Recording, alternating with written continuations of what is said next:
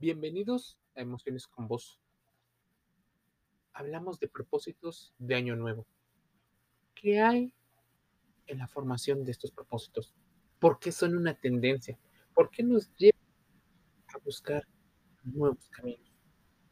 En particular, los propósitos tienen un fin en común, que es el planteamiento de objetivos Obviamente, para lograr esos objetivos necesitas un proceso o varios procesos al mismo tiempo.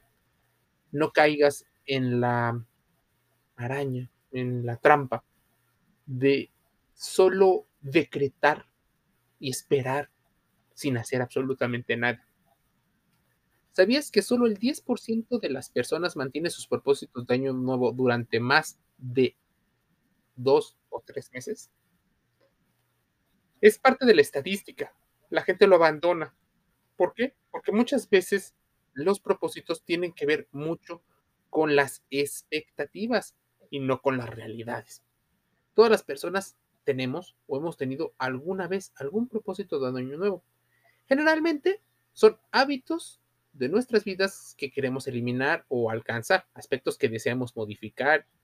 Por ejemplo, mucha gente dice que va a dejar de fumar, que va a dejar la bebida alcohólica, que va a hacer más ejercicio o va a empezar alguno, que va a comer de manera más saludable, va a empezar a ahorrar, incluso ser una mejor persona ayudando a causas benéficas. Sin embargo, pasan unos meses, incluso semanas, para que ir por los propósitos se empiece a abandonar.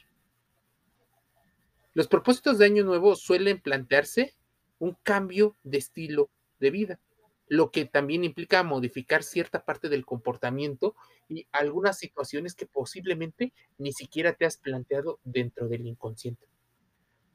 Claro que va a haber en este cambio de vida procesos emocionales que van a ser modificados o van a tomar un curso diferente. Vas a salir de la zona de confort, por lo cual la incertidumbre, el miedo, la ira pudieran ganarte al no liberar tanta dopamina, no tienes la misma energía, incluso pudieras sentirte más agotado, porque no es algo que desees tanto, sino que es una situación que te conviene. Y muchas veces solemos elegir más lo que nos gusta que lo que nos conviene. Así, el principal motivo por el que las personas posiblemente no consiguen mantener sus propósitos es que son demasiado altas, demasiado ilusorios. Somos poco realistas. También podría aparecer el denominado síndrome de la falsa esperanza, que se caracteriza porque la persona tiene unas expectativas poco realistas sobre la velocidad, la facilidad y las consecuencias de modificar un comportamiento. Y en gran medida esto ha ido aumentando a partir de la psicología positivista bastante tóxica. ¿Por qué? Te dicen que lo puedes todo, que lo mereces todo, que lo tienes que decretar para conseguirlo. claro, una de esas partes está bien. Plantearte un objetivo es increíble. Buscar los procesos también sería increíble. Pero debes de tener en cuenta varios factores. Y uno de esos tantos factores que debes de considerar es que modificar de raíz es muy complicado estás viviendo un cambio que no es gradual. Hay cosas de tu personalidad, de tu temperamento, de tu propia identidad, que son difíciles de cambiar y justo por eso haces lo que haces. No estoy diciendo que esté bien o está mal. En general, la moral tiene un poco que ver en esto. Mira, de conocer algo. Tu mente, por supuesto, ¿qué va a pasar si no se logran esos objetivos que tanto llegas a querer? Seguramente te has hecho una lista, la has escrito con todos los primeros días de enero. Hay un atractivo increíble para empezar de cero. El cambio de año, el cambio de semana, el famoso lunes empiezo o el comienzo de algún curso. Los errores pasados pasados son y la sensación de que un nuevo comienzo por empezar a escribir es una situación liberadora de dolor. Aumenta la dopamina y al principio nos hace apegarnos vía la oxitocina a aquellos proyectos que, claro, nos pueden llegar a convenir.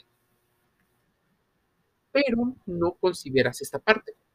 No has aprendido del todo a qué está sucediendo con los errores. El nuevo año está cargado de simbolismos y nos da permiso para volver a empezar, eliminando una parte del juicio de manera, mm, pues, un tanto parcial y la desidia. No es la fecha en sí, es esa actitud interna hacia nuestros deseos y nuestra capacidad de lograrlos. Si te fijas, es a veces una falta de juicio, de raciocinio, y el pasado a la acción lo que marca la diferencia. Entonces, si puedes replicar esas condiciones en tu día a día, todos los días se parte del propósito para lograr tus objetivos. Mira, conectar con uno mismo, claro, mucha gente quiere esta parte espiritual. Para tener éxito en nuestros propósitos, necesitamos que estén conectados también con aquello que somos. Y posiblemente nuestra identidad es algo que no nos cuestionamos. ¿Por qué? porque puede generar cierta, cierto temor para indagar más allá de lo superficial. ¿Quiénes somos? ¿Cómo nos perciben los demás? Y esto conecta con los miedos más profundos y con el instinto de supervivencia. Por eso muchas personas no hacen un trabajo de conexión emocional y por eso sus propósitos son más complicados. Necesitamos tiempo para identificar nuestros propios estados internos, para hacer introspección, para sentir y también para hacer. Si no hago el ejercicio de conectar con estas situaciones más profundas de mi mente, un cambio puede llevarse más tiempo, más energía y toda la fuerza de voluntad del mundo no será suficiente. Necesitamos aprender a escuchar, pero también entender que los otros son partícipes de un viaje. El otro humano existe.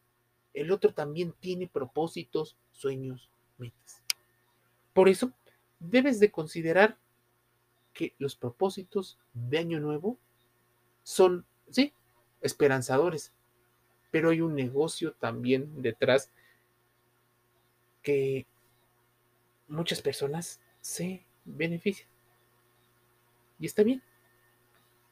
Mientras no caigan en la parte de prometerle esperanza en un mundo de incertidumbre. Hay una situación, la sensación de libertad. La gente se siente liberada a veces en la renuncia. Cuando nos proponemos algo, dejar de fumar, hacer ejercicio, estudiar algo, mejorar nuestros hábitos, dejar atrás relaciones tóxicas, miedos o bloqueos. Estamos voluntariamente dejando de lado la gratificación inmediata y el placer a corto plazo. Nuestro centro de recompensa se puede llegar a ver modificado.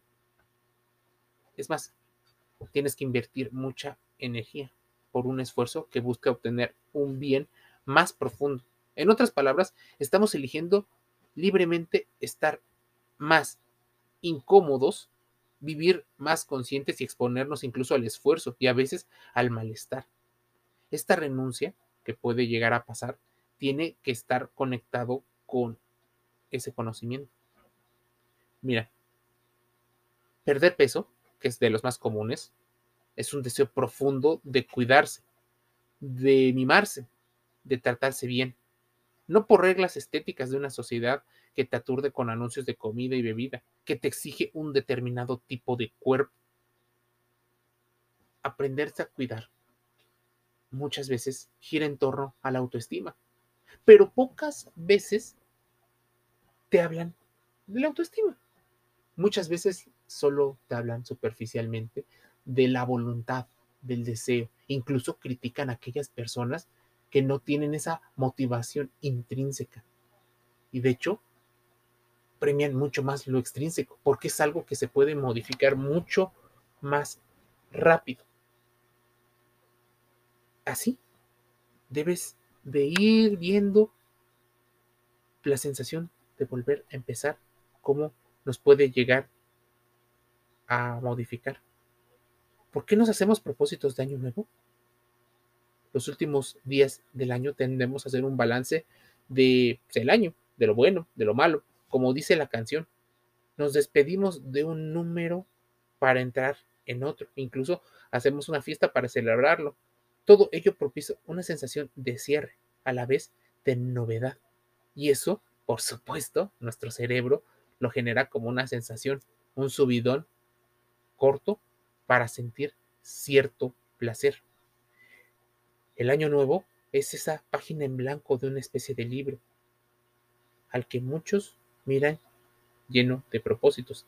Ese propósito. No obstante, esa fecha no viene acompañada de cambio per se, solo es una fecha cargada de significado que podemos aprovechar para que nos impulse a generar el esfuerzo para alcanzar esos cambios o propósitos.